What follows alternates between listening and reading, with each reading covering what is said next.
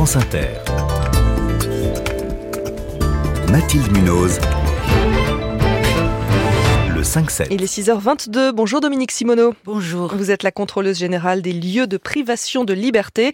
Et ce matin, vous publiez un avis qui concerne les mineurs privés de liberté, ceux qui sont en prison, en hôpital psychiatrique ou en centre éducatif fermé. Des enfants qui n'ont que très peu d'heures de cours, en tout cas pas l'enseignement auquel ils ont droit. On va y revenir longuement. D'abord, j'aimerais juste qu'on revienne rapidement sur certaines mesures annoncées hier par Oui. Gabriel Attal dans sa déclaration de politique générale, les mesures qui concernent justement les mineurs délinquants. Le Premier ministre veut mettre en place des travaux d'intérêt éducatif. Dès le plus jeune âge, il faut en revenir à un principe clair. Tu casses, tu répares, tu salis, tu nettoies, tu défies l'autorité, on t'apprend à la respecter. Voilà, comme il existe euh, des travaux d'intérêt général pour les adultes, euh, il veut créer donc des travaux d'intérêt éducatif pour les moins de 16 ans. Bonne idée Moi, je ne peux pas dire c'est une bonne ou une mauvaise idée. Certainement, si le Premier ministre l'a eu, c'est que c'est une très bonne idée.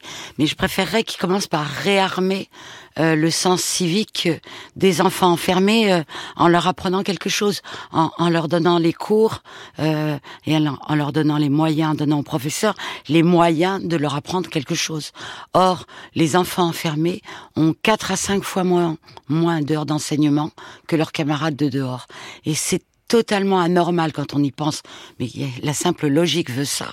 Euh, des enfants qui sont déjà abîmés par la vie, euh, qui ont déjà des parcours de vie totalement chaotiques, pour la plupart déjà relèvent de placement de la- à l'aide sociale à l'enfance, donc ils sont passés par toutes les vicissitudes d'une vie. euh, un parcours triste. familiaux compliqués, déjà souvent rupture scolaire. Exactement.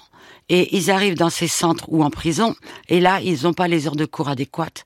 Ils ont, ils ont cinq fois moins d'heures de cours que les autres.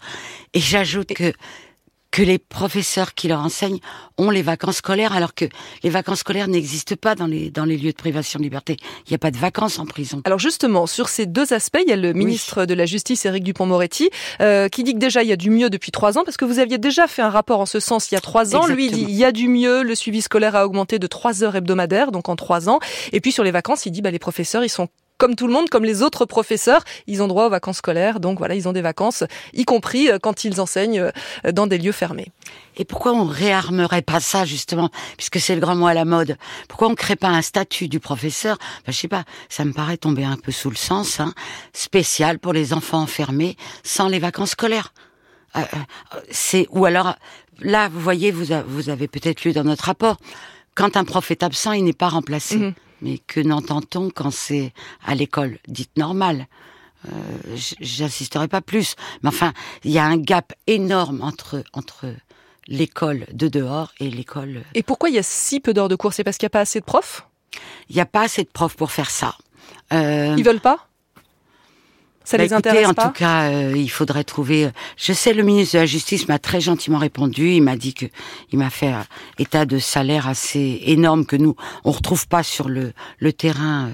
euh, Ils sont mieux payés, les- enseignants qui enseignent à ces enfants Ils en- ont des en- primes, ils ont des primes, mais ils n'ont pas euh, toujours les moyens d'enseigner bien. Euh, Oui, parce- vous dites qu'il n'y a pas assez d'équipements, que les salles sont trop petites, que parfois il n'y a même pas accès à Internet. Il n'y a pas accès à Internet, vous vous rendez compte De- pour- des gamins? Mhm. Euh, je trouve c'est quand on parle de réarmer, euh, vous voyez, ça c'est des très jolis mots.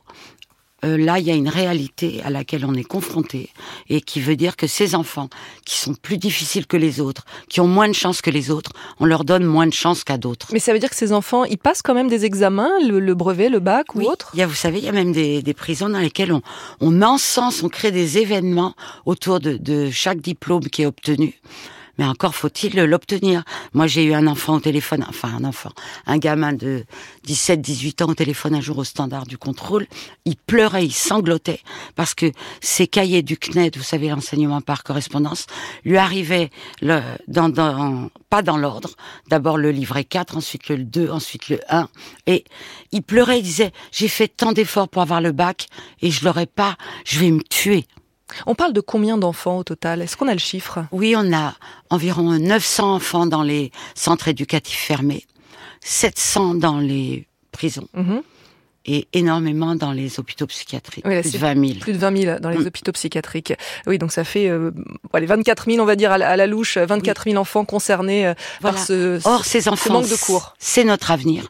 Et si on leur apprend rien, euh, comment voulez-vous Et, et généralement, il mieux reste combien de temps dans ces, dans ces lieux fermés? Pas très longtemps. Et Pas ap- très longtemps. Et après, ils peuvent retourner dans le cursus scolaire classique? Oui, mais c'est très compliqué justement, puisqu'ils n'ont pas eu, euh, ils ont pas eu pendant qu'ils étaient enfermés, ni même avant, souvent, euh, l'enseignement qui qui leur était dû. Euh, D'autre part, euh, La sortie n'est pas gérée, c'est ça ce que vous nous dites? elle est gérée très difficilement, très difficilement, parce que il y a un gros problème, c'est que les éducateurs, quand ces enfants arrivent, c'est souvent dans l'urgence. Mhm. Ils ne savent rien de leur parcours antérieur et sûrement pas de leur parcours éducatif. Et ils ne savent pas non plus ce qu'ils deviendront après. Donc, il y a un manque d'évaluation totale pour tout Au deux bouts de la chaîne, donc c'est comme une parenthèse. Exactement, On n'a pas les antécédents et on les aide pas euh, pour la suite. oui. Ce qui fait que c'est c'est très parcellaire, ce qu'on peut savoir d'eux. Et c'est très dommage parce que tant qu'on sait pas tout d'eux, comment voulez-vous qu'on fasse pour, pour s'adapter à eux Oui, donc du coup, le retour dans les établissements classiques, c'est compliqué. C'est très compliqué.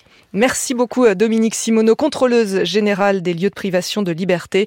Je le redis, hein, vous publiez ce matin, euh, vous venez d'ailleurs de le publier et de dévoiler Oui. euh, sur France Inter cet avis qui concerne donc la scolarisation des mineurs privés de liberté.